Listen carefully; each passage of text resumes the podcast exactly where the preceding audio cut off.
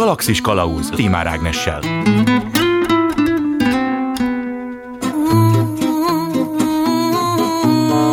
Galaxis Kalauz Timár Ágnessel. Kellemes délutánt kívánok, ez itt a Galaxis Kalausz 124. epizódja a mikrofonnál Tímár Ágnes. Kivételesen felelevenítek egy régi szokást, dátumból indul a mai adás, egészen pontosan egy ünnepnapból. Február 17-e Quirinália ünnepe volt az ókori Rómában. Annyit előjáróban azért elmondok, mielőtt szakértő interjú alanyom a részletekbe is beavat minket, hogy a nevezetes ünnep Quirinus istenhez köthető. Szerintem ne essen kétségbe senki, ha elsőre nem cseng ismerősen a név. Végül is akkoriban több ezer istenséget tiszteltek, és egy kvízjátékban hamar kiesett volna nagyjából minden római polgár, ha fel kellett volna sorolniuk az összes istent. Na jó, Quirinusra talán mégis okkal kell figyelmet fordítanunk, hogy miért, az már is kiderül. Első megálló a vonalban Bajnok Dániel Ókor történész van velem az Eszterházi Károly Egyetem adjunktusa. Szia! Üdvözlöm a hallgatókat, szervuszágos! Quirinália ünnepe tulajdonképpen a kiindulási pontunk, vagy legalábbis az apropója a beszélgetésünknek, de valójában mi egy kicsit az ókori istenségeket és azoknak a, hát a közéleti szerepét vizsgálnánk meg, de kezdjük mindjárt azzal, hogy ez a bizonyos Quirinália ünnep kihez kötődik. Ez a Quirinália ünnep a neve alapján elég egyértelműen Quirinus istenhez kötődik, de hogyha ennél többet kell róla mondani, akkor, akkor már nagyon nehéz dolga van bárkinek, aki ezzel foglalkozik, mert hogy rendkívüli viták övezik ezt az ünnepet is, illetve a Quirinus magát is, hogy ki volt ő. Azt szokás róla leginkább tudni vagy elmondani, hogy Quirinus az az istenné vált, a megistenült Rómulus. Ugye Rómulus volt a királyság alapítója, illetve Róma alapítója, és a római királyságnak ugye az első uralkodója, és Rómulus az életét hát vitatott körülmények között fejezte be. Az egyik forrás szerint, ami talán a legismertebb hát, forrás, az Ovidiusnak a Fástia, ami arról szól, hogy hogy az apja Mars Jupiterrel, a főistennel egyeztetve elragadja a Földről Rómuluszt, és miután ő eltűnik, utána közzéteszik az emberek között a hírt, hogy Romulusból Isten lett, Quirinus Isten lett, és őt Quirinusként kell tisztelni. És a Quirinalis dombon, ami római legészakibb dombja, ott épül is neki egy szentély, és ehhez kapcsolódik tehát Quirinus kultusza, de ezen kívül, hogy Quirinus ünnepét ugye tudjuk, hogy február 17-én ünnepelték, ezt is onnan tudjuk, hogy Ovidius a Fasti, tehát a Naptár című munkájában ezt leírja. Ezen túl hát nagyon kevés dolgot tudunk biztosan arról, tehát például fogalmunk sincs arról, hogy hogyan zajlott ennek az ünnepe. Quirinusnak a neve az is egy rendkívül vitatott kérdés, tehát hogy honnan ered. Quirinusnak a nevét szintén Ovidius magyarázza úgy is, hogy a Szabin lándzsa jelentésű szóból, a kúriszból származik, meg úgy is magyarázza, hogy egy hogy Kúrész az pedig egy, egy város volt, egy szabin város volt. De egy olyan magyarázatot is hozzátesz, hogy a Quiris az a római polgároknak az elnevezése, és a Quiritész római polgárok, és innen származik Quirinusnak a neve. De egyébként az, hogy ő kapott egy külön ünnepet, ez egy ilyen extra dolog, vagy hogyha megnézzük, akkor minden jelentősebb római istenséget megünnepeltek valamilyen módon? Minden jelentősebb, és általában a nem jelentősebb római istenségeknek is volt ünnepe, rengeteg ünnepe volt a rómaiaknak a római naptár tele van ünnepnapokkal, és pont ezeket az ünnepnapokat sorolja föl, például az említett Ovidiusnak a, a naptár, a római naptárról írott hát költeménye, a Fászti.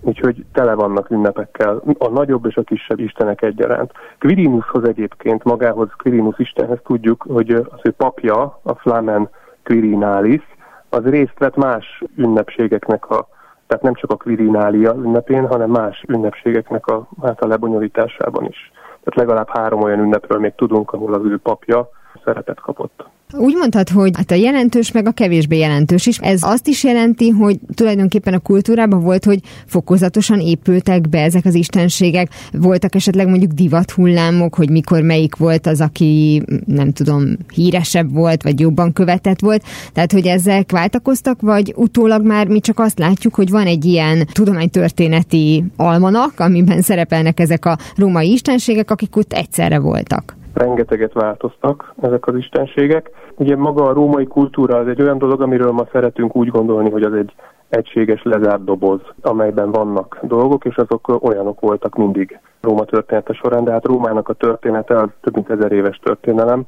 és rengeteg változáson megy keresztül. Például az Isten világ is, nem csak a politikai rendszerük, meg a hadseregük, hanem az Isten világuk is.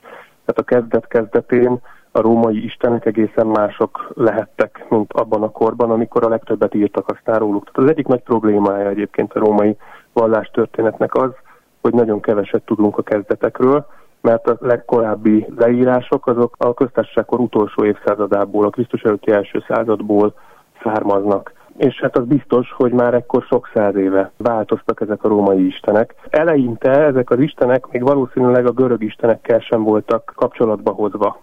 Tehát éppen ugye ma, amikor római istenekről, meg görög istenekről hallunk, akkor szívesen már a roktatásban is szívesen összekapcsoljuk őket, hogy Jupiter és Zeus, meg Juno és Héra, meg Minerva és Pallas Athéna, és ilyen párhuzamokat vonunk, de nagyon valószínű, hogy eleinte ezek a párhuzamok ezek nem léteztek, és Quirinus is feltehetőleg egyike azon ősi római isteneknek, akinek nincsen görög párhuzama. Tehát őt akkor még nem hasonlították, és a későbbiekben sem hasonlították össze semmilyen görög változattal. Tehát a vallástörténészek azt feltételezik, hogy a római istenvilág a kezdet-kezdetén olyan istenségeket tisztelt, amelyek amelyek totemisztikusak lehettek, tehát fák, vagy hát mindenféle természeti erőkben megjelenő istenségek voltak. És aztán valamikor későbbiekben antropomorfizálódott a római istenvilág, talán az etruszkok és vagy a görögök hatására.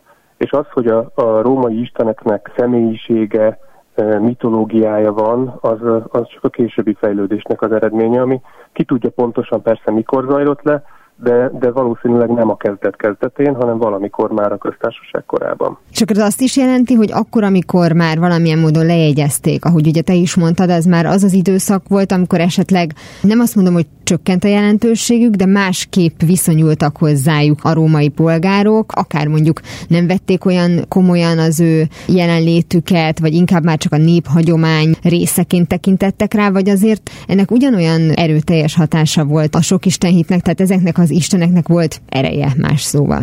Ezeknek az isteneknek volt ereje, de valószínűleg máshogy, mint ahogyan azt a kereszténység kapcsán, kereszténység, 2000 esztendős kereszténység után mi elképzeljük. Tehát a rómaiaknak a kapcsolata az isteneikkel az, az egészen más jellegű volt, mint amilyen a mi kapcsolatunk a, általában a vallással.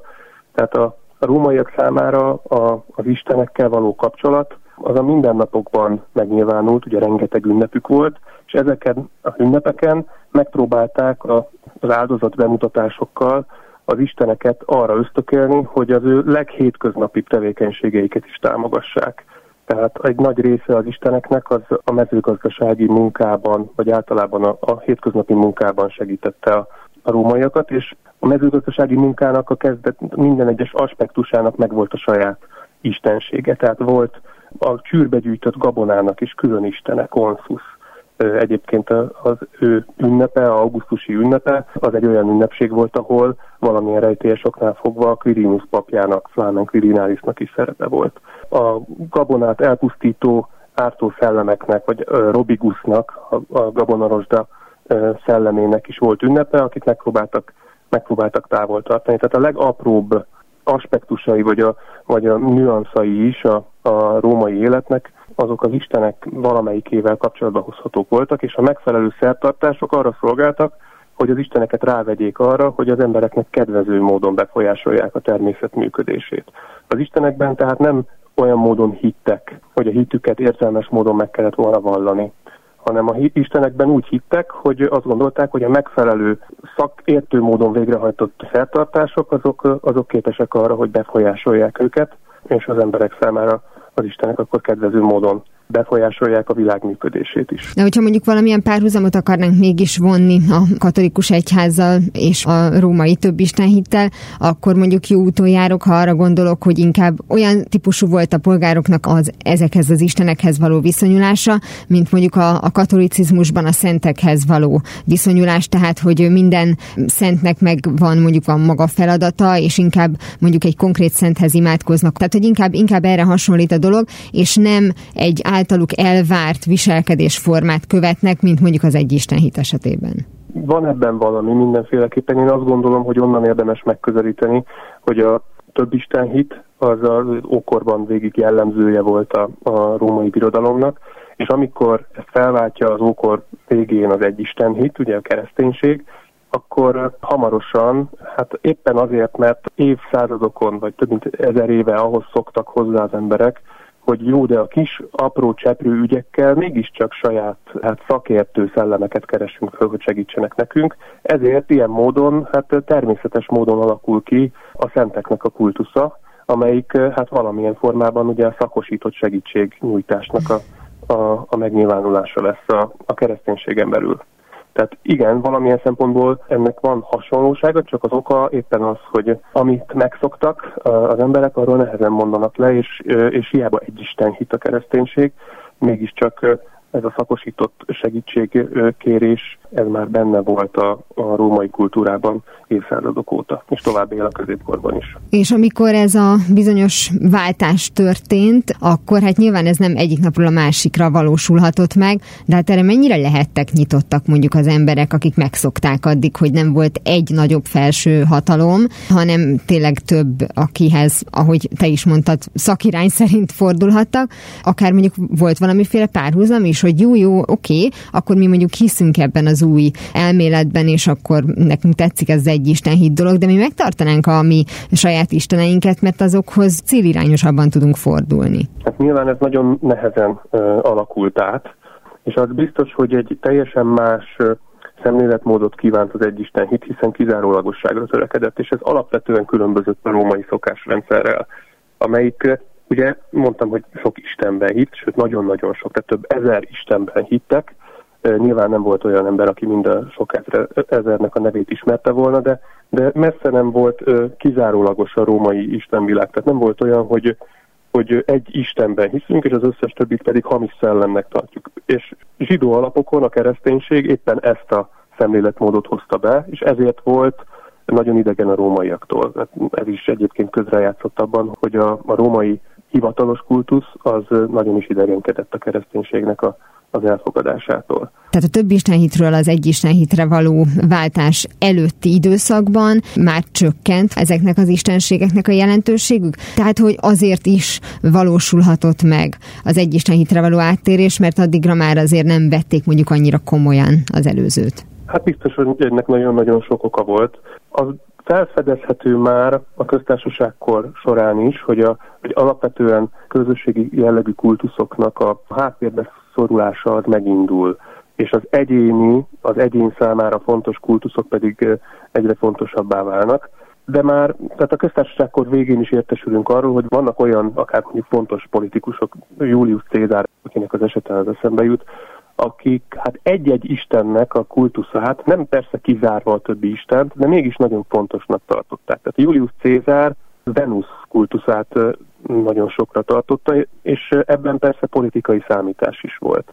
Tehát ez nem jelenti azt, hogy a többi istent ne tisztelte volna, vagy, vagy annak a, a tiszteletét háttérbe akarta volna szorítani, de a saját származását azt Venusztól eredeztette, ugye a Juliusok nemzetsége, az, az ő szerinte Venusztól származik, aki ugye Anchiszésszel nemzette Éneászt, és Éneásztól származott az az Ascanius, vagy más néven Julus, a, aki eljutott Itáliába Éneásszal, és aztán a későbbiekben az ő leszármazottai is részt vettek Róma alapításában.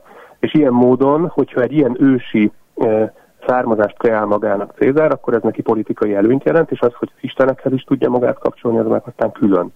Tehát ezért építetett templomot Venusnak, Venus Genetrix néven, ugye a, a szülő Venus számára, és ilyen szempontból neki nem furcsa, hogy különlegesen fontos volt Venus, és másoknak is általában hát felsejlik ez, hogy, hogy egy-egy Istenhez való kapcsolata az különösen erős. De hosszú időn keresztül mégis a a, a római császárkorban is még az lesz a jellemző, hogy bár lesz egy-egy kiemelt és fontos Isten egy-egy polgár vagy személy számára, a többi Istennek a kétségbevonása, vagy létének a kétségbevonása az a monoteista kultuszoknak a terjedésével lesz jellemző. Attól még, hogy van egy kitüntetett Isten, akinek én áldozok, legyen az Mitrász, vagy, vagy legyen az bármilyen más fontos istenség, attól még nem kell, hogy feltétlenül ne higgyem el, hogy a többi Isten is lehet fontos. De az, hogy mondjuk ugye Julius Cézár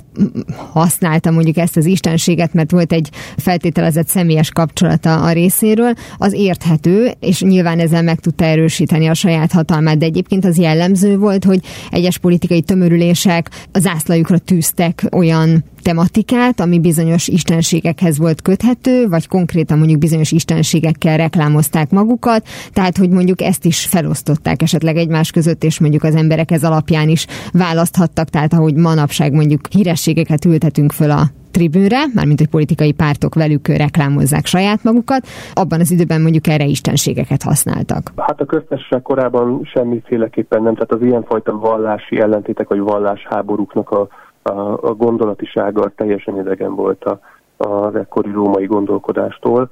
És hát a későbbiekben um, annyiban, hogy ugye a császárkultusszal a, a császároknak a tisztelete az, az tulajdonképpen hát nagyon fontossá vált, és ebben a helyzetben viszont nem volt arra általában mód, hogy a politikai küzdelemben hát pártokra szakadjanak, hiszen egyetlen császáruk volt. Tehát nem lehetett azt mondani, hogy, hogy én az egyik császárt, én pedig a másik császárt tisztelem istenként, mert hát ritka volt az, hogy hogy két császár küzdött volna a hatalomért, bár nem volt példa nélküli, különösen a császárkornak a későbbi, későbbi időszakában, mégsem a vallási jellegű ellentét az, ami ebben meghatározó lett volna, hanem sokkal inkább a katonai és a politikai. És mondjuk, hogyha ilyen szempontból nézzük, akkor mondjuk voltak olyan időszakok, ami sokkal inkább volt hangos a harcoktól, voltak békeidőszakok, és ez alapján kerültek mondjuk előtérbe bizonyos istenek, és háttérbe mások? Azt hiszem, hogy ez nem látszik a forrásainkból, hogy az egyes istenek a békeidőben pontosabbá váltak volna.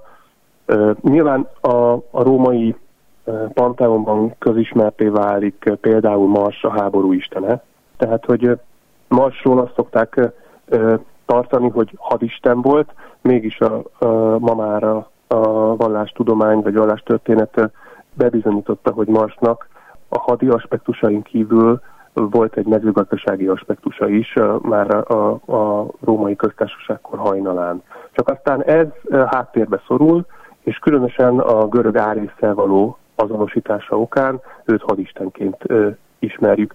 De a legtöbb ö, római istenségről egyébként, hogyha jobban megvizsgáljuk, akkor kiderül, hogy ezek nem ilyen egydimenziós ö, istenek voltak, hanem nagyon sokféle aspektusuk lehetett.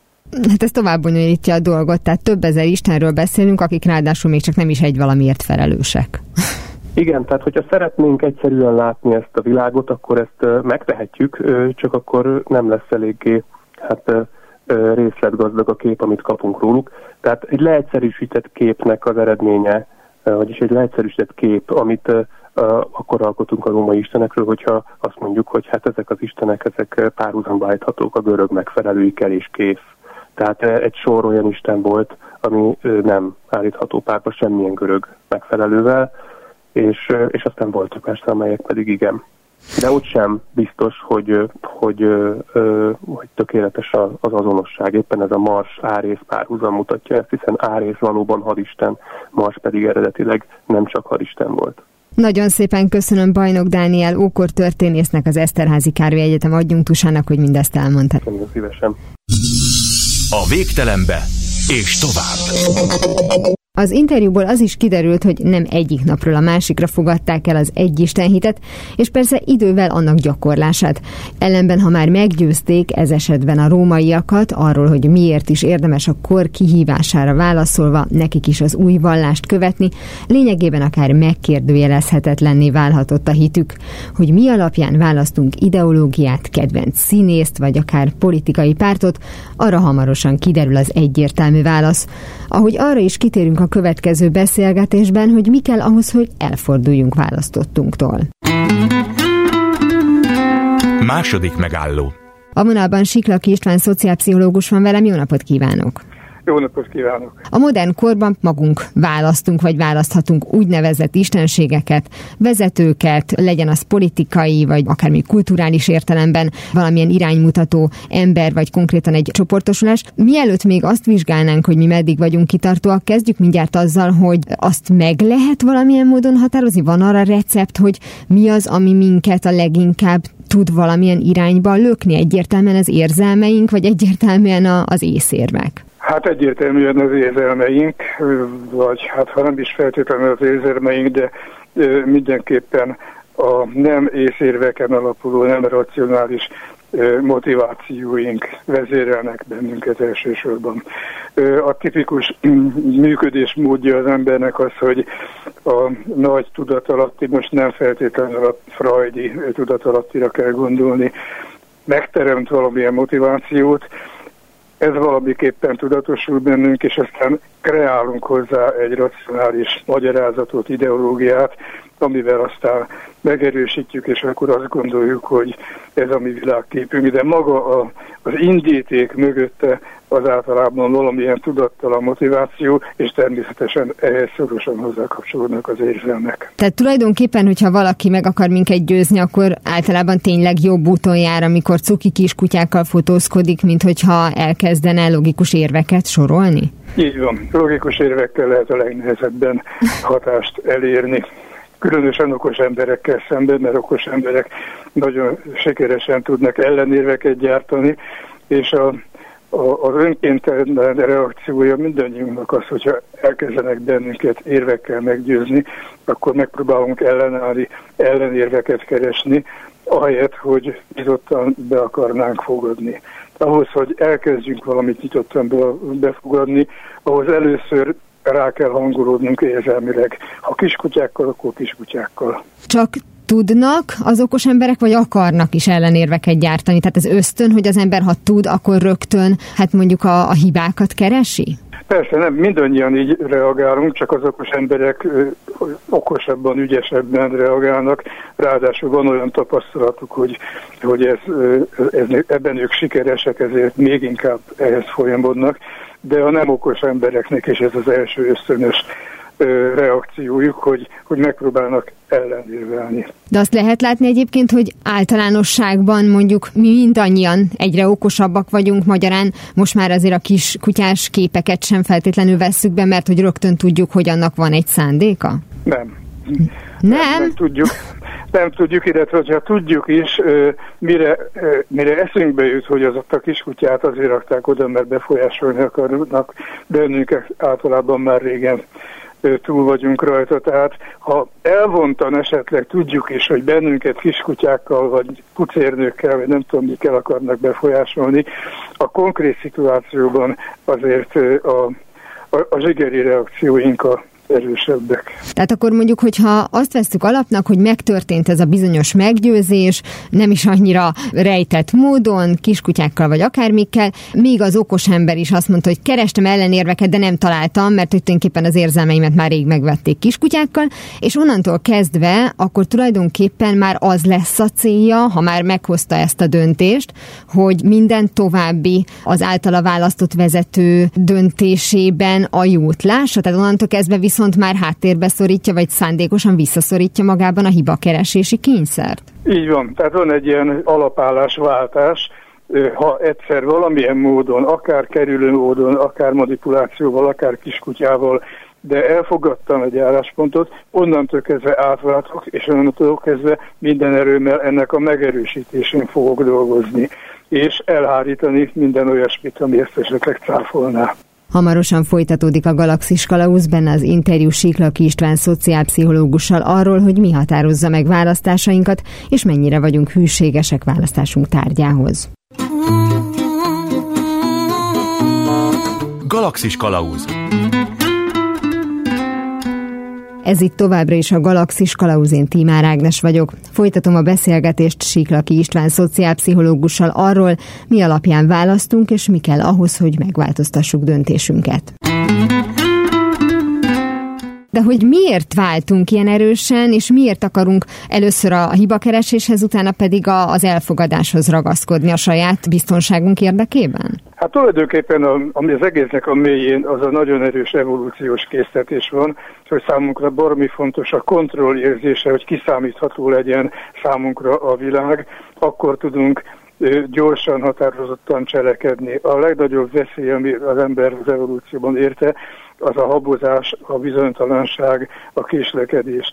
Éppen ezért, ha egyszer van nekem egy kialakult elképzelésem, és elkezdi azt valaki megkérdőjelezni, akkor ragaszkodok hozzá, mert, mert, mert nekem az adja a biztonságot, tehát megpróbálom védeni, hogy folyamatosan legyen ez szilárd talaj alattam. Éppen ezért, hogyha valaki meg akarja ezt változtatni, csak akkor van rá esélye, hogyha a cáfolathoz azonnal egy alternatívát is kínál, amire én átállhatok, és újra stabilnak érzem magam. És ugyanígy, hogyha egyszer elfogadtam egy új dolgot, akkor pedig ez válik az új stabilitásá, ami segít nekem kiszámíthatóvá tenni a világot és a gyors döntéseket meghozni, akkor meg ehhez fogok ragaszkodni. Tehát ezért van egy ilyen mechanizmus, hogy, hogy a, a, elképzeléseinket megerősítő információt szelektíven keressük, és a cáfolót pedig igyekszünk elkerülni. De akkor ez, a, ez a titka annak, hogy, hogy gyorsan, határozottan tudjunk dönteni, mert kisebbi kockázat az, ha gyorsan, határozottan rosszul döntünk, mint ha nem döntünk.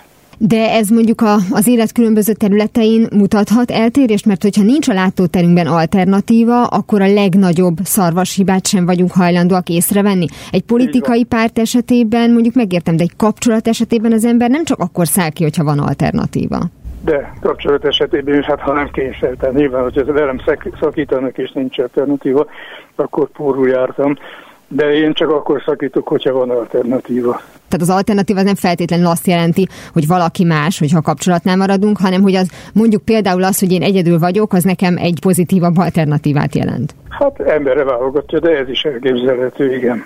Azt meg lehet határozni, hogy mi az a szarvashiba, ahol már egész egyszerűen egy nagyon minimális alternatíva lehetőség is arra fog minket buzdítani, hogy szálljunk ki?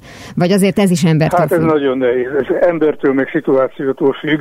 Tehát ö, amúgy teljesen normális, okos emberek is elképesztő baromságokat képesek elhinni, és ennek alapján cselekedni, amit aztán esetleg utólag rájönnek, mekkora hülyeséget csináltak.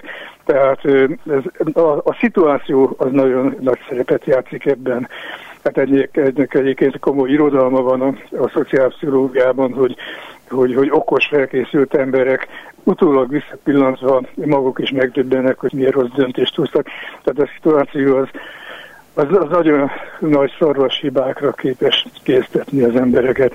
Hogy aztán mi, mikor van az, amikor egyszer csak már akkor kockázatot jelent például kitartani a meglévő elképzelésem mellett, hogy az élet veszélyes, de akkor előfordul, hogy, hogy, hogy váltunk, de hát akkor is alternatíva szükséges. És hogyha maradunk ezen a nyomvonalon, és egy bizonyos okból és a meglévő alternatíva mellett kiszállunk valamiből, elfordulunk egy vezetőtől, kiszállunk egy kapcsolatból, akkor egész egyszerűen olyan, mintha egy köd felszállna tulajdonképpen az agyunkról, és onnantól kezdve elkezdjük a korábbi döntéseinket is már minősíteni, mert visszakerülünk abba az állapotba, mint azelőtt, mint amikor meg lettünk győzve? Hát lényegében igen. No, a, a, a, ugye az előbb beszéltem a kontrollnak a jelentőségéről, kiszámíthatóságról.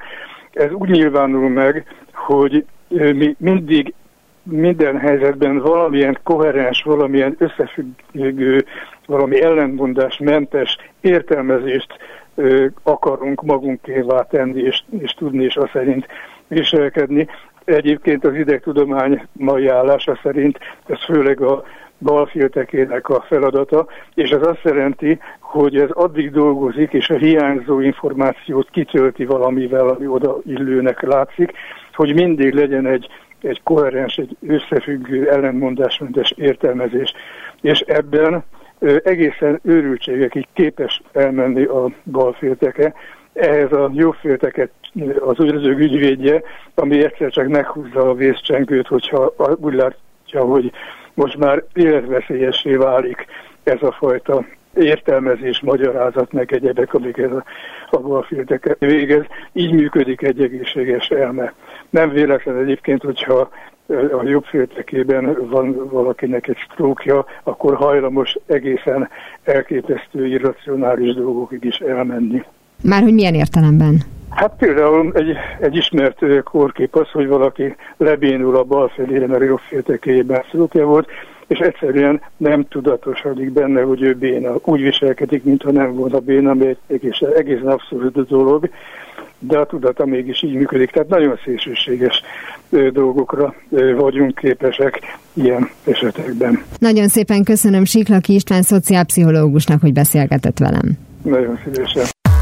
Totó, azt hiszem már nem Kenzeszben vagyunk.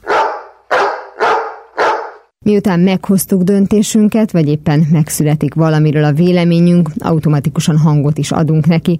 Abban persze van különbség, hogy mennyi időt szánunk a megfontolásra, mielőtt el is hagyja a szánkat a néha akár komoly következményekkel is járó néhány szó. Sokszor azáltal nyer realitást egy helyzet, hogy kimondjuk. A kimondott szó pedig éppen annyira lehet felemelő, mint bántó annak, akinek szántuk. A lényeges kérdés a szándék. A következő interjúban arról is szó esik, hogy vajon a nyelvi bántalmazásban értelmezhető-e a passzív agresszió fogalma.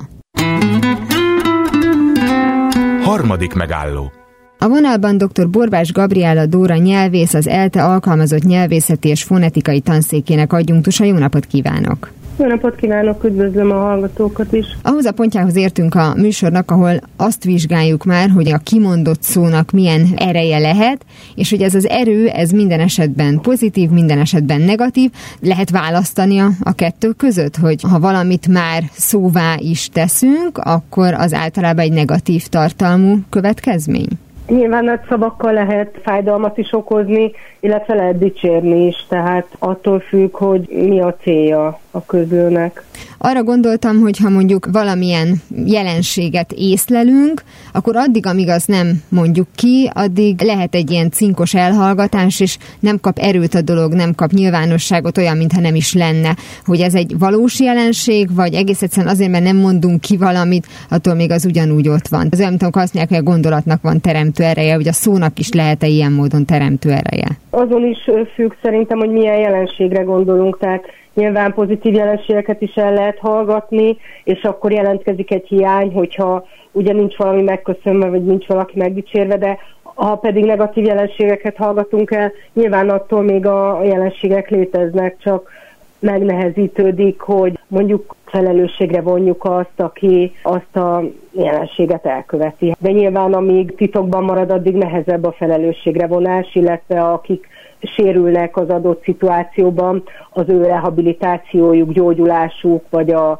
az igazságszolgáltatás válik nehezebbé, hogyha valami el van hallgatva. Azért is kérdeztem ezt a, a pozitív-negatív különbséget elsőként, mert az, hogyha valakit például, hogy ön is mondta, megdicsérnek, akkor nyilvánvalóan az aláhúzza azt, hogy ő valamit jól csinált. Egyébként valószínűleg nem dicsérünk eléggé sokszor, vagy nekem ez a tapasztalatom, hogy nem mondjuk elég sokszor azt, hogyha valaki valamit jól csinált, az természetesnek vesztük, miközben ennek legalább olyan fontos szerepe lenne, de mégis most a, a negatív oldala foglalkoznánk elsősorban azért, mert az ön tanulmánya az kifejezetten erre irányult, nevezetesen arra, hogy a, a szó az hát, hogy egy közhelyeléjünk lehet veszélyes fegyver. A verbális bántalmazásról van nevezetesen szó.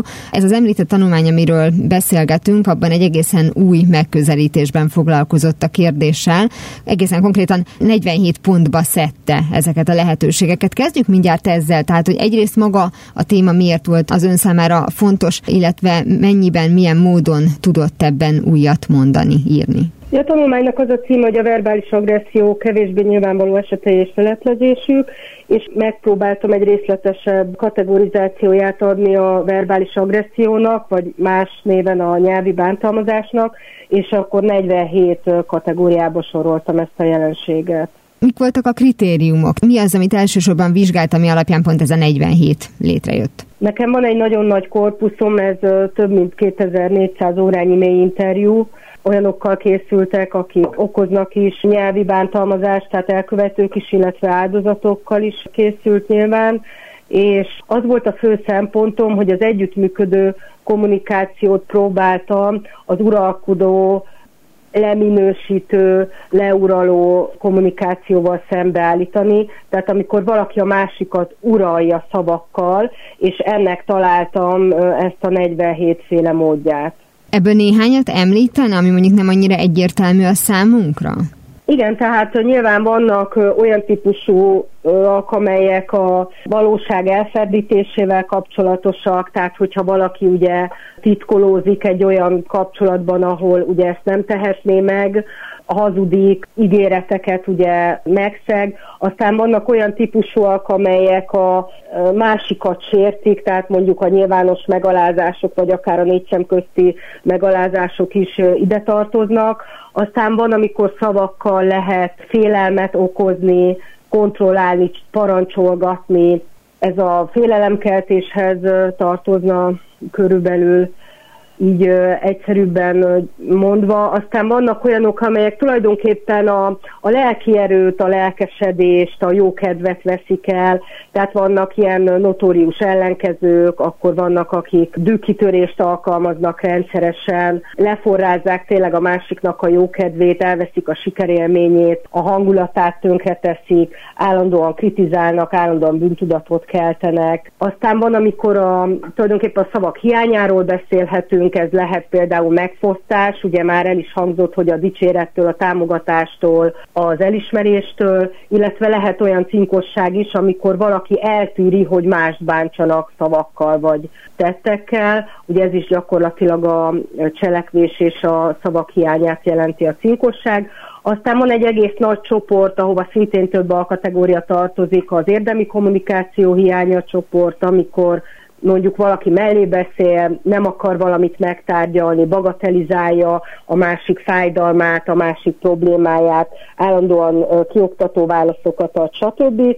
És van egy egész nagy csoport, ahol pedig az álcázott agressziók tartoznak. Leggyakoribb ezek közül talán a viccnek álcázott agresszió, de ide tartozik például az alkalmazkodásnak álcázott, az aggódásnak, a féltékenységnek, a dicséretnek, a sajnálatnak, vagy a kedveskedésnek áltozott agresszió is. A vizsgálatának az alapját teljes mértékben ez az interjú halmaz adta tulajdonképpen, vagy a korábbi tanulmányokból is kiindult? A 47 kategória az ebből a mi interjús korpuszból lett, illetve van még egy több mint 1500 oldalnyi ilyen esetleírásom is, amit egyetemi hallgatóktól kaptam, de elsősorban a kategorizáció az ezen a mi interjús korpuszon alapul, de nyilván voltak korábbi előzményei a verbális agresszió kategorizációnak, csak azok nem ennyire részletesek, hanem például az Ivensi kategorizáció talán a legismertebb, ami 15 kategóriából áll,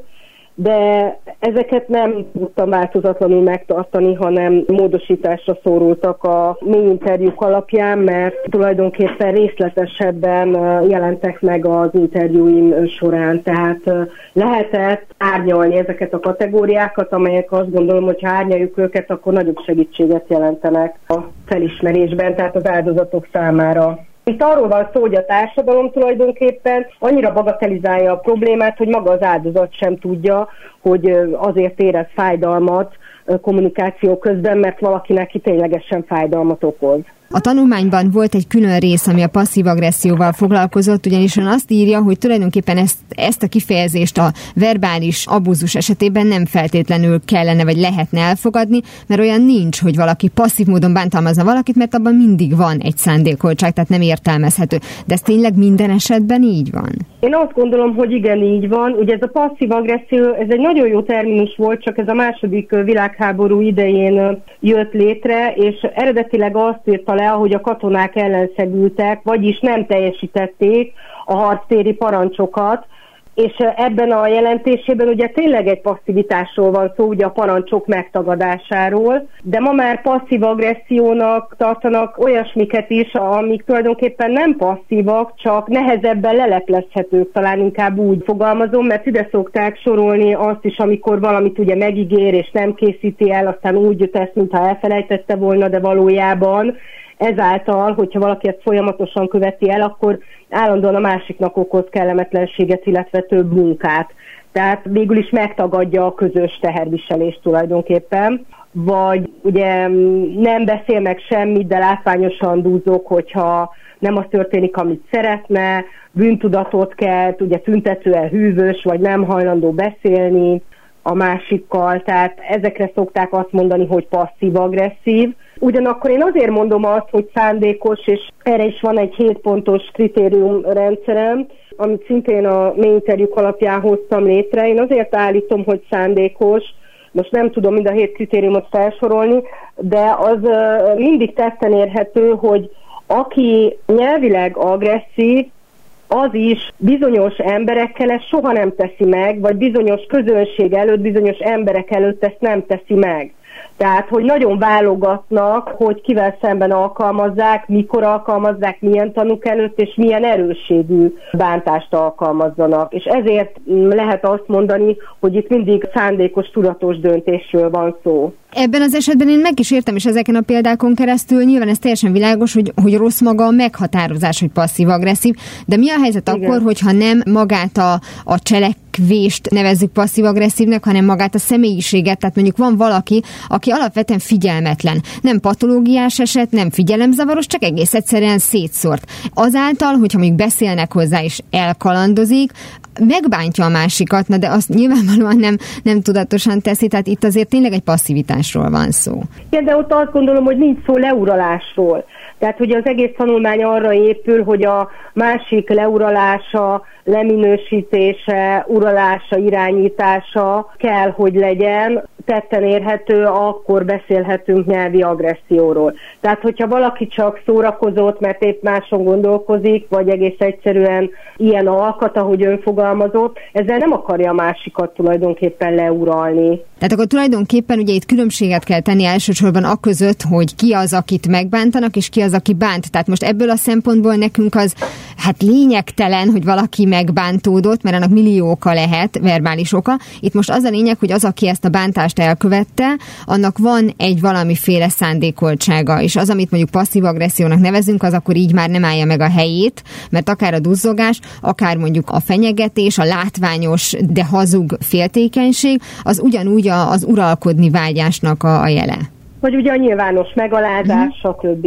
Tehát ez, ez igen, nagyon jó szempont, amit most mond, mert megbántódni például nagyon gyakran a nyelvi agresszorok is megbántódnak. Tehát, hogyha mi nem engedjük, hogy minket ők megalázzanak és uraljanak, ők mindig meg fognak bántódni.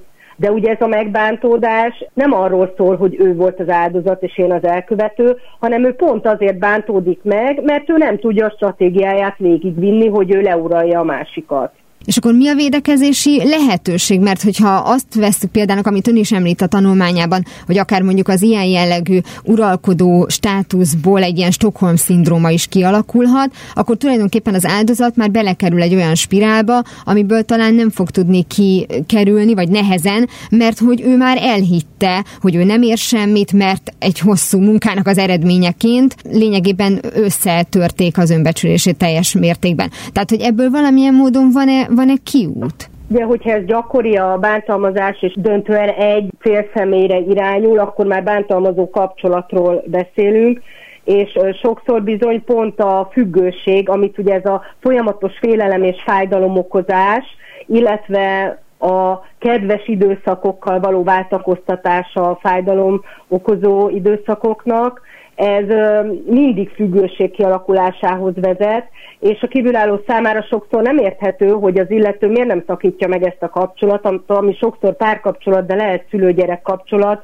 illetve akármilyen más típusú kapcsolat is, és hogy nagyon fontos az, amit ritkán fogalmaznak meg, hogy tulajdonképpen itt egy függőségről van szó, és ugye akkor nagyon nehéz kiszállni belőle. Tehát, hogyha valaki függ már az adott szituációtól és a fájdalmaktól. Nagyon sokszor egy ilyen bántalmazó kapcsolatból akkor tud valaki kiszabadulni, ha valahonnan kap annyi önbizalmat, valaki segíti egy kicsit visszaépíteni az önbizalmát, és esetleg megfogalmazza azt magának, hogy nem szeretne tovább ilyen bántalmazásban élni, és ha valaki megerősíti abban, hogy ő tényleg bántalmazást szenved el. Tehát ezek a lépcsők, amelyek segítenek abban, hogy egy ilyen típusú kapcsolatból ki lehessen törni.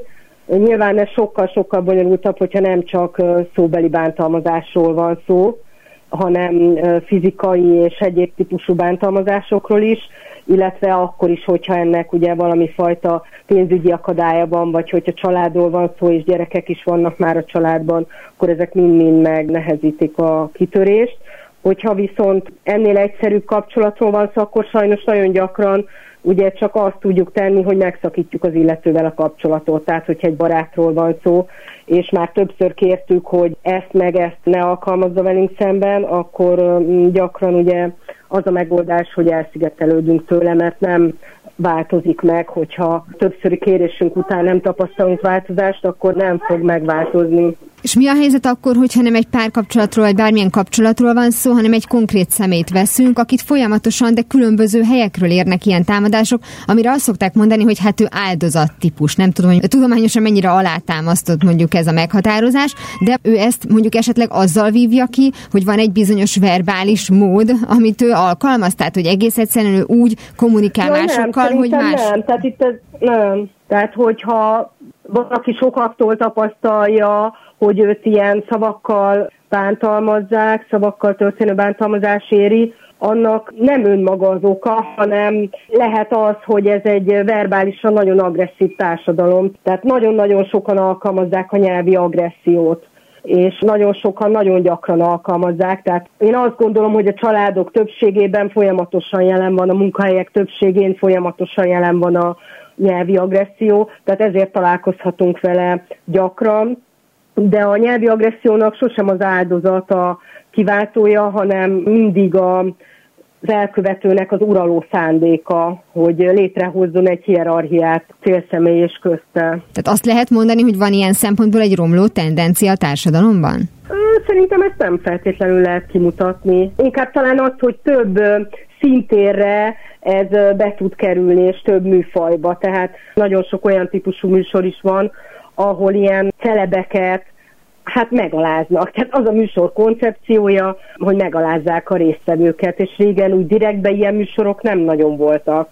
Most már nagyon sok ilyen típusú műsor van, ami valami fajta versengésre készteti a résztvevőket, akik lehetnek ugye ilyen hírességek vagy ilyen celebek is, és tulajdonképpen végül is a, a versengés folyamán a műsorvezetők is, illetve a, a szereplők is egymást alázzák folyamatosan, ez a műsor koncepciója, és gyakorlatilag nincs is más koncepció. Na de ezért is kérdeztem, hogy akkor tulajdonképpen az, hogyha egy ilyen mosolygós magazinműsornak is ez az alapvetése, akkor ez már tényleg úgy épül be az általános kommunikáció, kommunikációnkba, hogy tényleg lehetenek hosszú távon egy negatív hatása? Biztos, hogy a tévéműsorokban úgy több ilyen van, de az nem azt jelenti, hogy korábban ne lett volna ugyanígy a családokban vagy a munkavégzés közben tapasztalható a nyelvi agresszió. Nem biztos, hogy több van, csak egész egyszerűen nagyobb nyilvánosságot kap, hogyha a televíziós műsoroknak is ugye ez az alapjuk. Dr. Borbás Gabriella Dóra, nyelvész, az ELTE alkalmazott nyelvészeti és fonetikai tanszékének adjunktusa volt a vendégem. Nagyon szépen köszönöm. Köszönöm szépen. 42. Mihez is tudjátok, hogy mi a kérdés, érteni fogjátok a választ is. Mára ennyi volt a Galaxis Kalauz. Jövő héten ugyanekkor, ugyanígy az online térben találkozunk. Tartsanak akkor is velem, velünk.